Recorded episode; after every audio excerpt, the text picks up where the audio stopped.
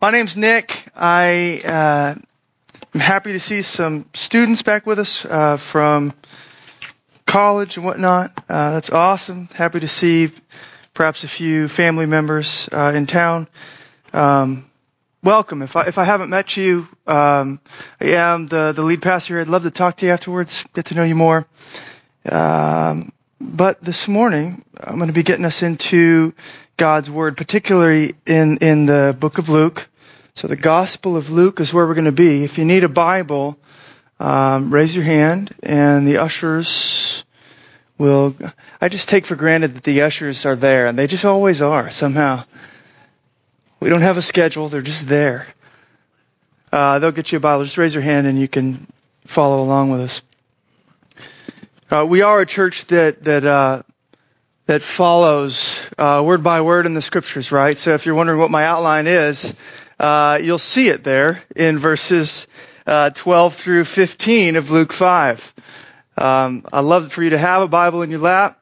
It'll help you follow along because uh, we're just going to follow right along with God's thought as He's recorded it for us in the scriptures. Hope you guys are having a good Christmas season. You guys doing all right?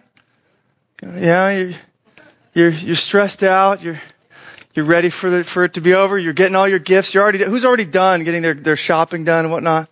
Yeah, people are done. Look at this. Woo!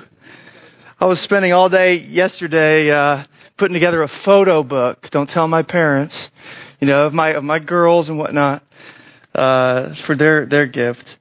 Um, I might get a text in the middle of preaching here. My, my wife, so she's about now almost 36 weeks pregnant. Um, and, you know, we want her to go a little longer, but it's already been a kind of a rough pregnancy and she's having some contractions, things like that. So I don't really know. Uh, but I'll tell you something. If uh, she happens to go into labor, I'll have to uh, tag Jerry again to bring it to the close, and uh, I'll see I'll see y'all maybe in a couple weeks. let's let's read um, Luke chapter five, verses twelve through fifteen. Let me pray, and then and then we'll get into it. While he was in one of the cities, this is Jesus, there came a man full of leprosy. And when he saw Jesus, he fell on his face and begged him, Lord, if you will, you can make me clean. And Jesus stretched out his hand and touched him, saying, I will be clean. And immediately the leprosy left him. And he charged him to tell no one, but go and show yourself to the priest and make an offering for your cleansing, as Moses commanded, for a proof to them. But now even more, the report about him went abroad. And great crowds gathered to hear him and to be healed of their infirmities. But he would withdraw to desolate places and pray. Let's, uh, let's pray.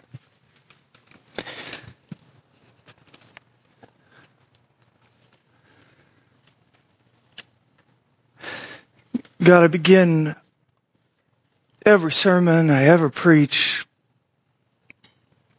with prayer, not just out of ritual, not just out of tradition, um, but out of desperation. And even that, not just for myself as the preacher, but for everyone in this room who is now putting themselves under your word and asking you for ears to hear, for eyes to see, for hearts to feel.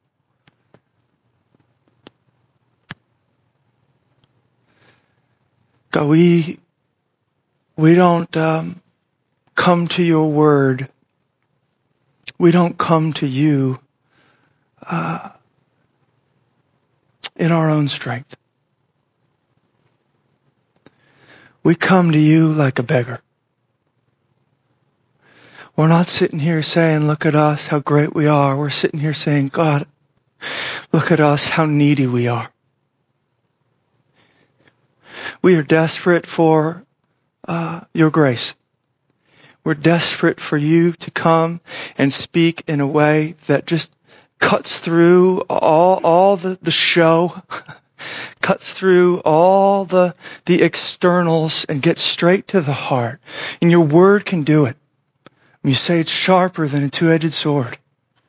You say that you, you wield it by the Spirit and you bring it in and you apply it in the deepest places of our being. And so God, I'm asking today, however uh, that needs to take place, whatever that means for each individual in this room, would uh, you speak?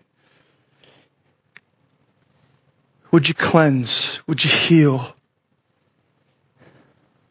Would you restore? Would you save? Would you strengthen and sustain? God, it's you that we kneel before. It's you that, that we need here this morning, and we, we beg of you. Please come and meet with us. It's in your name that we pray. Amen. Um, okay, so real quick, just by, by means of introduction, um, the world of the Bible. So when you're doing Bible study and things like that, sometimes uh, if you're just going to kind of quickly read through the text, you're going to miss a lot. You're going to miss a lot. Um, because one of the things we need to remember, the, the world of the Bible, um, it oftentimes doesn't come alive without a little bit of work. I, I was reminded this this past week of a um, quote. It's almost become proverbial by by the uh, the British writer L.P. Hartley. He he wrote this. You've probably heard it. The past is a foreign country. They do things differently there. Did you hear that? The past is a foreign country, meaning what happened back there when we try to study history, when we read ancient documents, things like that, uh, it's like going to a foreign country. They're doing things different. We don't know how it works. And just as we would prepare ourselves to travel, I don't know if you've ever gone to a foreign country. Uh, maybe maybe you have. I, I, have. When you're preparing to travel to a foreign country, if you're gonna if you're gonna uh, ensure that it's a good time, uh, you're going to make sure certain things are in order, right? There's a lot of things you're going to have to do, like I don't know, make sure you have the right currency. Uh, make sure that you have a, a place to stay, right? Make sure you know how to say in, in their common vernacular language, where is the bathroom? That's an important one. If you don't know how to say these things or do these things, that trip to the foreign country is not going to go well. So it requires preparation. The same thing goes when you come to the world of the Bible, when you try to travel to the foreign world of the Bible. Sometimes we have to put in some work if we're to get the most out of our visit. And so I, I want to know uh, what is this man, this leper in our text? What is he dealing with? What is he experiencing? What is he thinking, feeling? What is he going through? What does it mean to be a leper in first century Israel? What does it mean? It's only when I start to do some of that work with you that uh, uh, we'll begin to identify with him. And it's only then that I think uh, the response that Jesus has in our text will just send shivers down our spine as it should, because this is, I mean, this is an insane uh, uh, narrative, an insane scene that we are witnessing, and we might have missed it. And so I want to, I want to do a little bit of background work, and we'll make our way towards the response of Christ to this leper. So, um, before we can begin really to understand what this man is dealing with, I think we need to try to understand what leprosy even is. And to be honest with you, uh, even scholars are a bit confused about the, the Greek and the Hebrew words that are being translated as leprosy here. Um, we immediately, when we think of leprosy and we hear leprosy, we read it in the text. We immediately think of what's come, been come um, come to be known as Hansen's disease. You guys familiar? It, it's what you would see in like Time magazine or on the news or whatever with the the the, the lepers that you imagine. Uh, it's it's what now is called kind of Hansen's disease. It's a horrible thing. It involves uh, disfiguring skin sores like all over the body. It involves like this this horrible kind of uh, nerve kind of damage that that causes your fingers and perhaps even your body to kind of curl up when it's all done with you. Uh, so it's this it's this radical, nasty thing, leprosy. But um, it is thought actually that the the Greek word that Luke uses here, lepra, um, surely probably does encompass this Hansen's disease, but it actually is a bit broader. Okay, it actually is a bit um, broader. It, it, it's referring to perhaps a, a, little bit more, and that's why, if you're reading your Bibles carefully, uh, I think what we have at least given to you is the ESV translation, and they make a little footnote to make sure we don't miss this. They say leprosy was a term for several skin diseases. Okay, we're just doing a little background here. I know I jumped right in with you, but uh, stick with me. Leviticus 13 is the place where this is outlined uh, for us in, in a bit fuller detail. Uh, there is where we're going to see that these various skin diseases uh, can include things that involve symptoms like this. Uh, spots, that's Leviticus 13 verse 2. Boils, verse 18. Burns, verse 24. Itches, verse 30. And scalp conditions, verse 42. So Leviticus 13 in the law starts to talk about what would be uh, some of the things that a leper would deal with. And it's when these spots or these, these itches or these burns or these boils go deeper than the skin that the priest would say, okay, we have now a case of leprosy. So there's something significant, something almost systemic, something that's coming inside uh, from the skin and going in deeper. That is what they were starting to call leprosy uh, in in Israel's day, in Jesus' day. But now, whatever this disease might be, we can be sure of one thing. I, I, can't be sure of exactly what all is encompassed in uh, leprosy, but I can be sure of one thing. It involved, it involved agonizing layers of ostracism. Three, in fact, agonizing layers of ostracism. You know what I mean by ostracism? You've been, you're, you're going to be ostracized. Three different, difficult ways. You're going to be excluded, uh, uh, separated, isolated in three horrible ways. Let me give you the first here. Ostracism from your own body. I think we could say that leprosy first and foremost just begins with ostracism from your own body. Meaning my body is broken. It's not doing the things I want. It's almost like for the leper, the, the, the body was evicting the soul. I don't know if you've ever gotten an eviction notice from your landlord. It's not a good notice to get. It means you gotta get out. And it's like this man who has leprosy is being, his soul is being evicted from his body. The body's just kicking him out. It's against him. And we read, um, this in Numbers 12, 12. I, I think this is interesting because while, while there was a variety of physical effects um, that came with leprosy, we know that it could often be deathly serious. I mean, deathly serious. That's why Numbers 12, 12, Aaron is interceding for his sister Miriam, who now has leprosy. And he says this, let her not be as one dead, whose flesh is half eaten away. Do you hear that?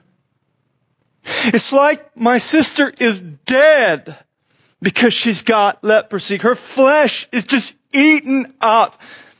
Her body is evicting her soul. She's living, but she's dead.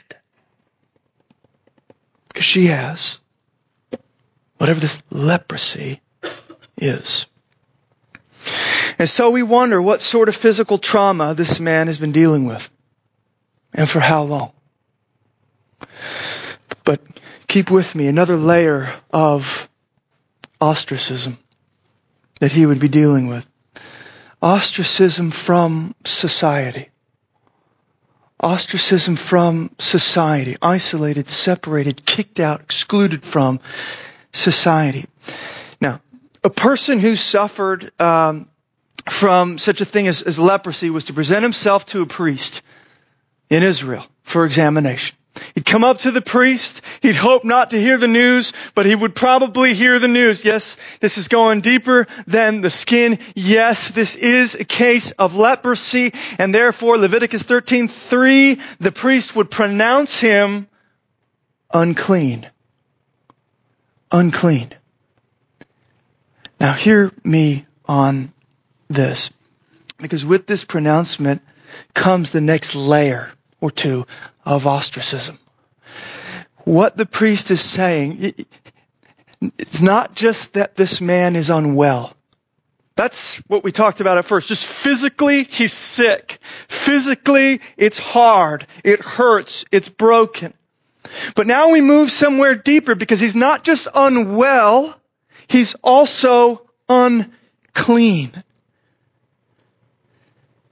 You hear the difference? Now this is not just a physical, hygienic category.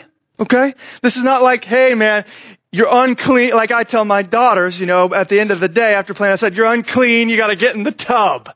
And then you'll be ready for bed and it'll be alright. This isn't just hygiene we're talking about. This is a, a ritual, religious category.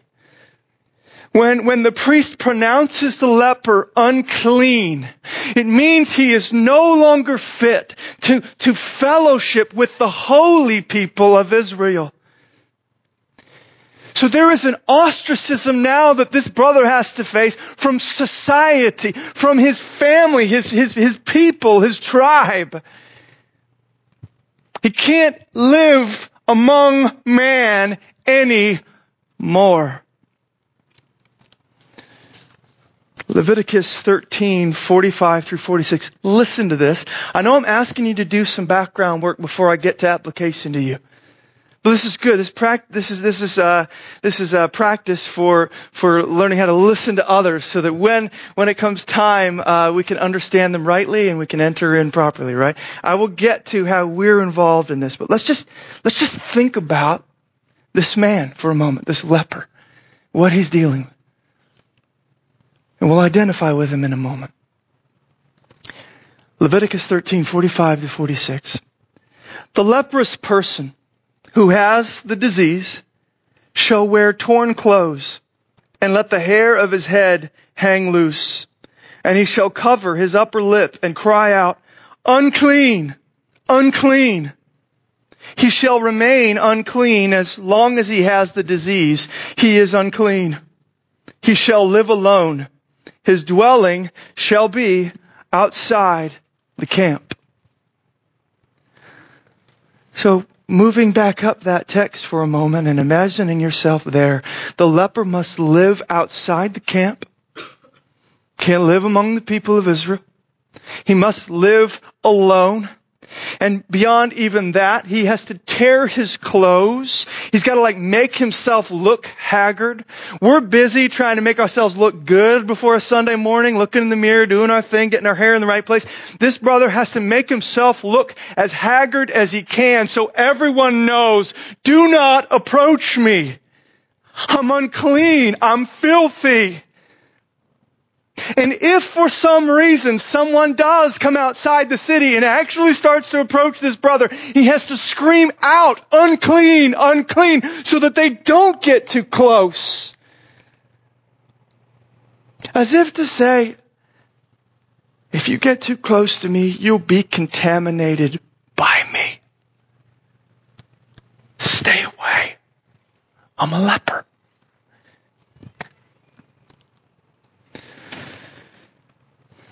All of this um, sparks one commentator to write this. The social consequences of leprosy were perhaps worse than the illness itself. Leprosy was a sentence of social ostracism the disease deprived victims not only of health, but of their names, occupations, social habits, families, fellowship, and worshiping communities. Leprosy contaminated Israel's status as a holy people. Other illnesses had to be healed. And we've watched Jesus heal other illnesses in this gospel. But leprosy had to be cleansed. Josephus, the Jewish historian, speaks of the banishment of lepers as those in no way differing from a corpse. We're talking about the living dead here. I don't know if you've ever heard said uh, to someone, God forbid to you, but in the heat of anger, sometimes people can say things like, "You're dead to me." You ever heard anybody say that in the movies or in your life? It was kind of like that. I mean, the people of Israel aren't aren't saying such a thing in anger to the leper, but they have to say it nonetheless. You're dead as far as we're concerned. You've gotta go. In no way differing from a corpse. What does it feel like to be treated as dead while you're still alive? That's what this man is experiencing. That's what he's experiencing. That's what it means to have leprosy in Jesus' day there in Israel. I'm alive, but I'm dead. Ostracism from body, ostracism from society. Now I saved the, the worst for last. Ostracism from the Lord. Because to be pronounced unclean means that the person is now in some way actually at odds with the Holy One himself, Yahweh. The man is not unloved by Yahweh, and that is an important distinction. I won't be able to go into all this this morning. If you have questions, ask me afterwards. We'll talk about it. The man is not unloved by Yahweh, but he is unclean. And with that, he is to be excluded not only from the camp where Israel lives, but he's to be excluded from the house of the Lord, the temple or the tabernacle where Israel worships. So this man not only is, is broken in body, kicked out from society, he now is not permitted to worship with the people in the house of the Lord.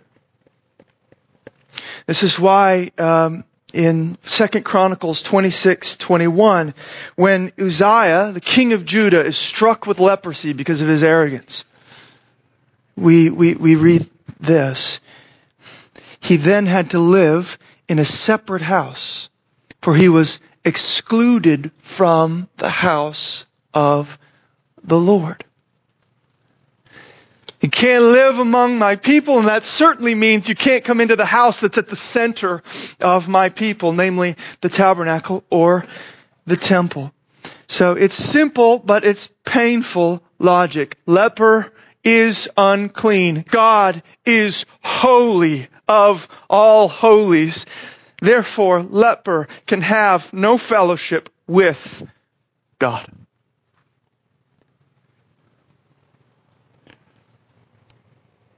Period.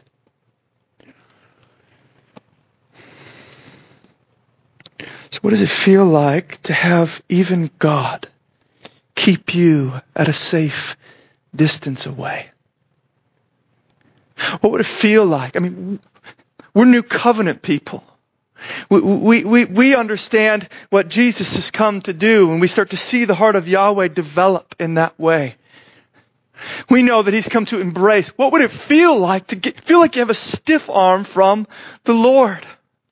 What would it feel like when, as you're reading through the Old Testament, you see that so often leprosy is what strikes people in their sin? Whether it's Miriam or Uzziah or, or who was uh, uh, Elijah's or servant's name? I can't remember his name now. Naaman, Naaman I think was the king who was healed, but I, I could be wrong. Yeah, but you see leprosy hit people in their guilt.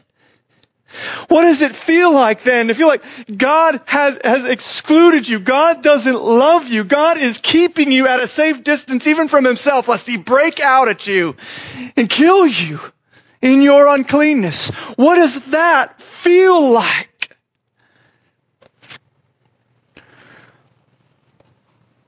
Now let's talk about having done a little bit of work. I'm ready to enter this foreign country with you. Let's talk about what your ostracisms are. Do you relate to any of these layers? I mean, maybe it's that your body is broken and it feels like it's working against you. Your body's broken and it's breaking your heart.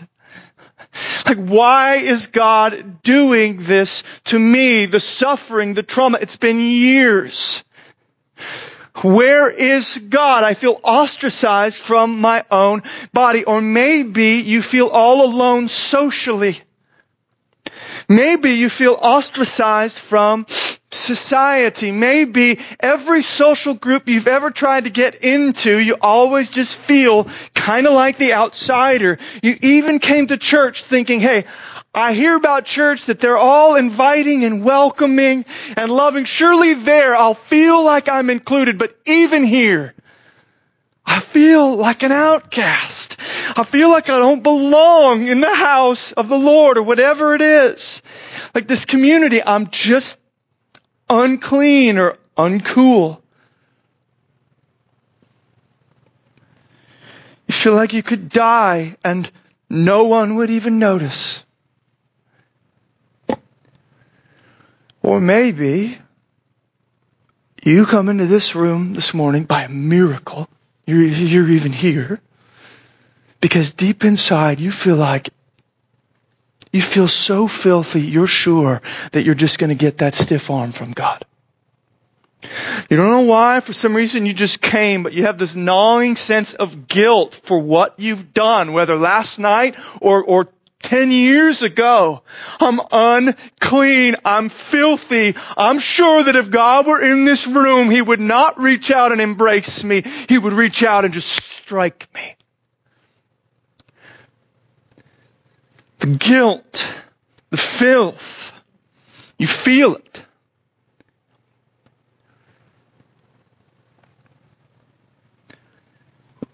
Let's just sit back and watch what happens next in our text.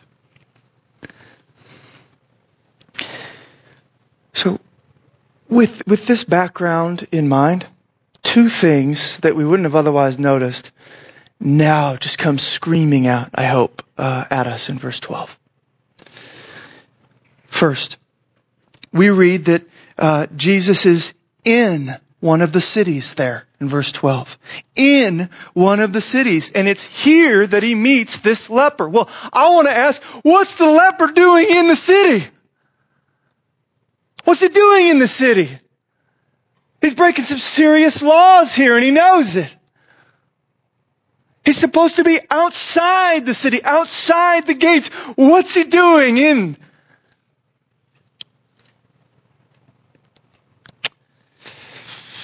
Second, we read that the leper came to Jesus.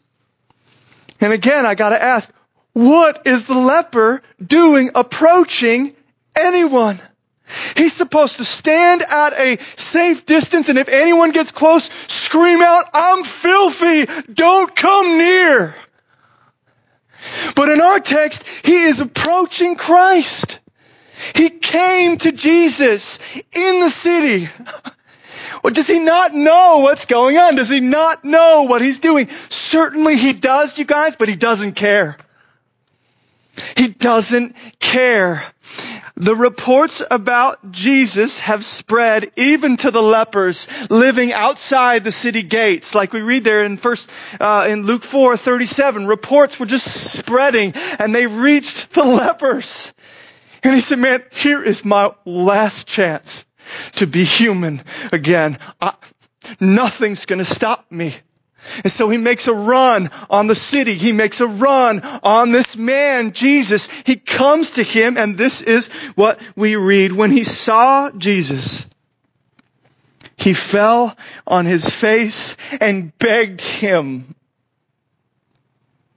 Lord, if you will, you can make me clean. You can make me clean. Let me tell you something. This right here, this posture that this man takes, Guys, this is the only posture a man can take if he is truly to receive from Jesus. It's, it, it's the posture of, of the man uh, outside the Shell station as you go in to pay for your gas, who's outside with the, with the cup in his hand asking for just a coin. Just a coin. It's the posture of a beggar. It's a posture of desperation. Nothing in my hand I bring, simply to the cross I cling. Naked come to thee for dress, helpless look to thee for grace. Foul I to the fountain fly, wash me Savior or I die. That's from the old hymn, Rock of Ages. That's it. Nothing in my hand I bring. If you have not, if you have not gone just face down, I mean, we read it, right? He fell on his face. If you have not gone face down, palms up before Jesus, then I fear you have never truly seen him or yourself rightly. Because when we get what's going on in our hearts, when we get the desperate state of our souls, and when we get who He is, what He's done, what He's capable of, that's the posture right there. Lord, if you will, you can make me clean. And we're just on our faces. I don't care who sees. I don't care how crazy I look. I'm desperate. I'm a beggar.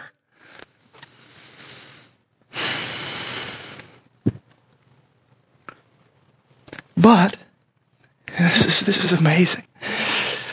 Though he is utterly desperate, this man shows remarkable restraint. He, he, he really does. Though he is a beggar, he's, he's, he's quite a gentleman, if I may put it that way. Listen to how he asks, Lord, if you will, you can make me clean. Do, do you hear the, the, the, the fact that this man is giving Jesus space, even though he is desperate, uh, as, as no one else perhaps felt, he still gives Jesus space to do what seems best to him.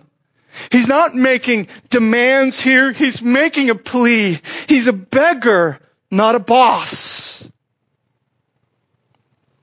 Lord, if you will, if you will, you can make me clean. And perhaps this sort of reverence that we see should wrap us uh, back around to how he, he begins the whole thing. Lord, Lord. You see, this, this beggar seems to know something about this, this man, Jesus, and he's coming to him like, Lord. He's putting himself under and saying, I trust you to do what's best. There is absolutely no question in, uh, in, in this leper's mind as to Jesus' ability. There's only submission to Jesus' will. Did, did, did you hear that? There's no question as to Jesus' ability, only submission to Jesus' will. He says, if you will, you can. I know you can. There's no question as to ability. There is submission to your will. If you will, you can make me clean. So though he's desperate to be healed, desperate to be made human again and get to enter society, enter worship, he trusts Jesus to do what's best. If you will, you can make me clean. Now let me ask you, what about you? Is there an if you will in your prayers, in your pleadings with God? Is there an if you will there, or is it just demands? It, do we have, do we give Jesus space to, to will something different than we will? Are we the beggar that's become the boss? The guy who's, we've all seen that, where the guy who jingling his little cup for coins and you say, well, hey, how about I buy you a burger instead because we're worried about what they're going to do with the money, suddenly gets angry and starts telling you how they want you to give. We're trying to do what's best for them and they don't want that. In our prayer lives? Is there, is there an if you will that we give to Him? We say, you have the space to do what seems best. Even though I have my ideas, I trust you. It's interesting, you guys, that there are, uh, you've probably come to face this. There are certain circles that would say that uh, putting "if you will" in your prayers is actually an evidence not of, of faith, but a lack of faith. No, no, no, no, no. You declare it in Jesus' name. You say, yes, I declare this. I, I, take it in Jesus' name. I'm telling you, I, I, actually think it requires more faith, not less, to say, I really want this. I know you're able. But are you willing? If you will, like Jesus would say, remove this cup from me. There's no less faith in me to say that or this leper to say that than there was in Christ when he humbled himself before his Father and said those very same things. It takes a lot of faith to say you might do it differently than I would want you to do it, but I give you the space to go that way if it's for my good in the end.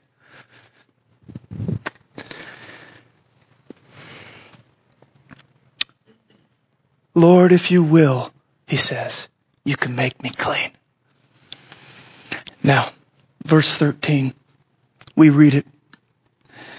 Jesus stretched out his hand and touched him.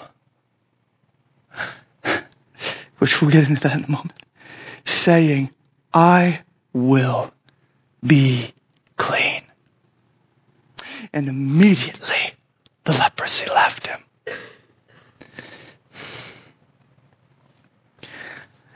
There is no way to overstate the miracle of, of, of this little verse. This moment that we just witnessed in Jesus' ministry. There's no way to overstate it. Um, one commentator reminds us, people shunned lepers, and we are safe in saying, he writes, that nobody but other lepers had touched this man in years. No one would touch this man. Unless you were a leper in the same unclean state as this man. And yet, what we see is in our text, not another leper touching him, not even another mere man, although Jesus is a man, not even another mere man touching him. What we see is God come in the flesh, stretching out his hand to touch this brother and clean him up. And even that is incredibly profound. In the Old Testament, ritual impurity and these laws, uh, what we see about them, it, would spread. Okay? It was, it was the uncleanness that would spread. If you were clean and you touched me, the unclean, you would become unclean. The uncleanness was spreading. God was teaching uh, his people about how sin spread like gangrene through the world. And so that when we come into contact with uncleanness, it spreads to others. But Jesus is here in our text reversing that dynamic. The Holy One, the clean one, touches the unclean and it's cleanness that becomes contagious. It's cleanness that starts to move out. I will be clean. And the filthy washed up. In Christ, the holiness of God is not shielded off somewhere deep in the Holy of Holies. It's breaking out and coming for filthy people like you and I. Now, I wonder if you uh, had hoped for a Christmas text this morning. This is, this is Christmas season, Nick. This is Christmas. What are you doing? You're just going through the Gospel of Luke like we're not in, you know, Advent. Come on, we want an Advent series. You want a Christmas text? Here's your Christmas text. Merry Christmas. He stretched out his hand and touched him. It doesn't get any more Christmas than that. Long lay the world in sin and error pining, right? And then Jesus comes in the incarnation and touches the world and it's never the same again. It's amazing.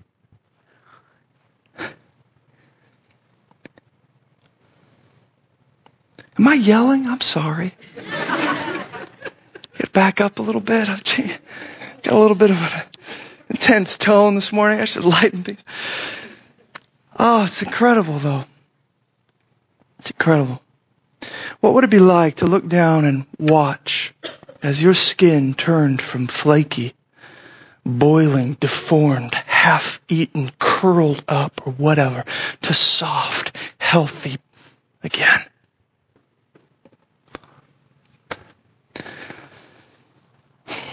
We have um, nothing less than a pro- profound picture of the gospel in this text and its effects upon a person. I, have spoken before about the gospel uh, and what it does in us as, as, as rehumanization, as making us human again. In the fall, we became kind of something less than human. We marred the image of God in us.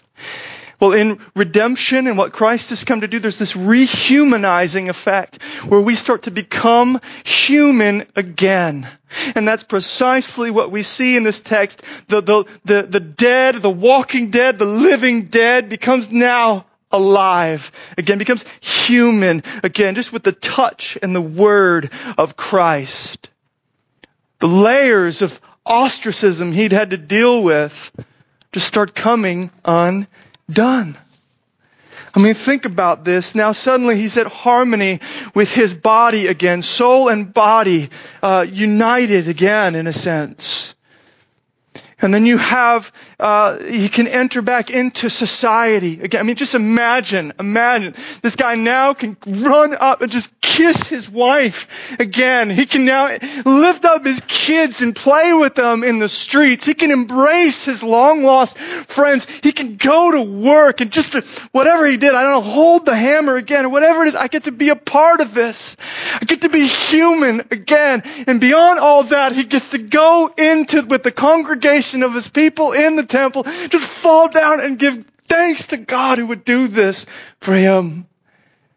He gets to worship in the house of the Lord. He gets to be human.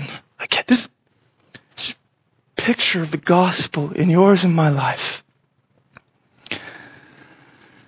And where Jesus goes next in our text completes the gospel picture for us. So he charges the man in verse 14, and this is interesting. He says what to him? Go and show yourself to the priest and make an offering for your cleansing as Moses commanded. At first, uh, if you're reading carefully, this might seem a bit perplexing to us. Why does Jesus say, now go and make an offering for your cleansing if he already said, I will be clean and the man was immediately uh, cleaned? Why now go and make an offering for your cleansing? I thought I'm good. I thought I'm good. Why do I gotta go make an offering now? Well, it's because Jesus doesn't want this man or us to forget what the Old Testament made so clear. Namely, cleansing, the true, deep, soul kind of cleansing can only come through the shedding of blood. Can only come through the shedding of blood. Therefore, you gotta make an offering. I want you to see what I just did connected to the sacrifice of another. In, in the Old Testament law, it's, it's true that um, often what's held out for us is kind of like the stark contrast between God's holiness and, and man's, our sinfulness. The law helps us to see that in very real, visual, vivid ways. And these laws that God established with clean and, and unclean, they, they, they help us to kind of keep this ever before us. It's like a physical way of, of, of uh, teaching us about the spiritual realities of our uncleanness and our sin. We recall that sickness and death entered the world because of man's sin. The day you eat of it, you will surely die. Sickness, death related to our sin. So the leper became kind of the picture, the reminder of that reality. That's why he was excluded. That's why he was considered unclean. God is teaching the leper and us about who he is, who we are, but through it all, all this talk about, about holiness and sinfulness, through it all, there has always been this kind of beating on the drum of God's mercy and grace. There's always been this talk about the cleansing that comes through the blood. Through the blood. Tucked within all the laws concerning leprosy and cleansing is a picture of the grand solution. The cross of Jesus Christ. So, let me show you this and, and we'll, we'll close here. Leviticus 14. Leviticus 13 deals with, okay, you're a leper. Here's what it, here's all the stuff that means you're a leper. Leviticus 14 says, hey, if by some miracle or, or, or somehow you, you, um, you recovered from your leprosy. You've been healed of your leprosy. Here's what we need you to do. You're going to go back, present yourself to the priest. He's going to examine you again, and then we have some offerings that you're going to make for your cleansing.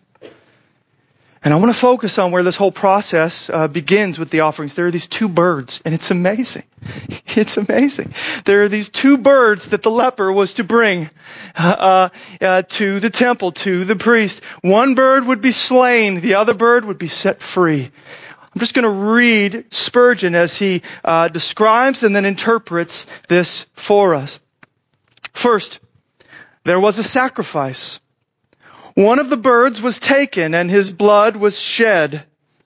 And Spurgeon says, if sin is put away, it must be by blood. There is no way of putting sin from before the presence of God except by the streams which flow from the open veins of Christ. So one bird slain and, it, and, it, and its blood was shed. And then the second bird was dipped into the blood. It sounds weird, sounds crazy, but God's just giving us vivid pictures of what His Son would do. The, the, the, second bird was dipped into the blood. And when this had been done seven times, the living bird was allowed to fly away. This is a picture also of Christ. As a living bird, he ascends on high after being slain for us, scattering the red drops of atonement. He rises above the clouds which receive him out of our sight, and there before his Father's throne, he pleads the full merit of the sacrifice which he offered for us once for all. The leper was made clean by sacrifice and by resurrection. Did you hear that? Is that not amazing?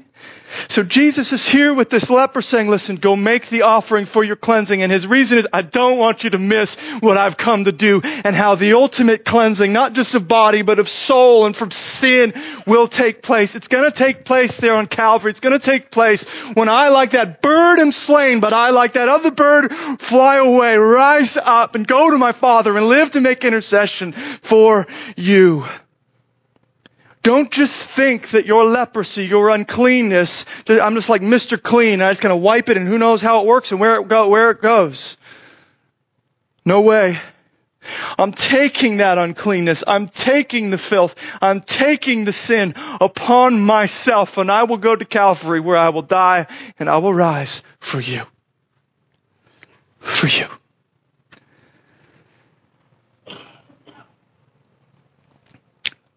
With all this in view, let me just close with two quick exhortations. First, come to the Lord. Come to the Lord. I, I, I, I don't know if you're feeling ostracized in one way or another. Whether in body or, or, or, or, from society or from God. But I do know one thing. Jesus Christ in our text makes it abundantly clear. You will not be cast out by Him. Whether it's suffering that you are experiencing or it's sin that you feel guilty for, you need to confess whatever it is. You come to Him and that hand will reach out and touch and heal and cleanse and bring you in. His commitment is plain. That's what the cross means. It means there is no one, there is no one now who can't make a run on God's throne of grace and find help in their time of need. God shows his commitment by crushing his son. He's not now going to turn and keep you out. Come to the Lord. But secondly, go to the leper. Come to the Lord, but go to the leper. For those of us who come to the Lord, experience this grace, we don't just live in the house of the Lord and stay there. He puts us on mission. A mission to do what Christ himself came to do. As the Father sent me, so I send you. This is a call, in a way, this text is a call for courageous compassion. Compassion that gets into the dirt with other people. We're not afraid anymore to touch the untouchable, to love the unlovable, to live among the dead. We go outside the city, outside the gate where Christ died, and we reach people there the unclean and the filthy, because we know the life of Christ is now exploding out of us, breaking out of us. And the movement has been reversed. It's not, hey, you know, we gotta stay separate from the nations, we've gotta maintain holiness and keep our cleanness. No, now cleanness is moving out, so we go, we go, we go to the leper. Amen? Let's pray. God, thank you for, thank you for coming to us. Thank you for touching us. Thank you for speaking cleanness over us. Thank you for going to the cross, dying and raising for us. For experiencing our ostracism there. As your soul is ripped from your body, has all society, all the world turned against you, and even your father came against you. Jesus, we can't even begin to imagine all that you paid for us, but we can at least begin to give you thanks for it. It's in your name that we pray. Amen.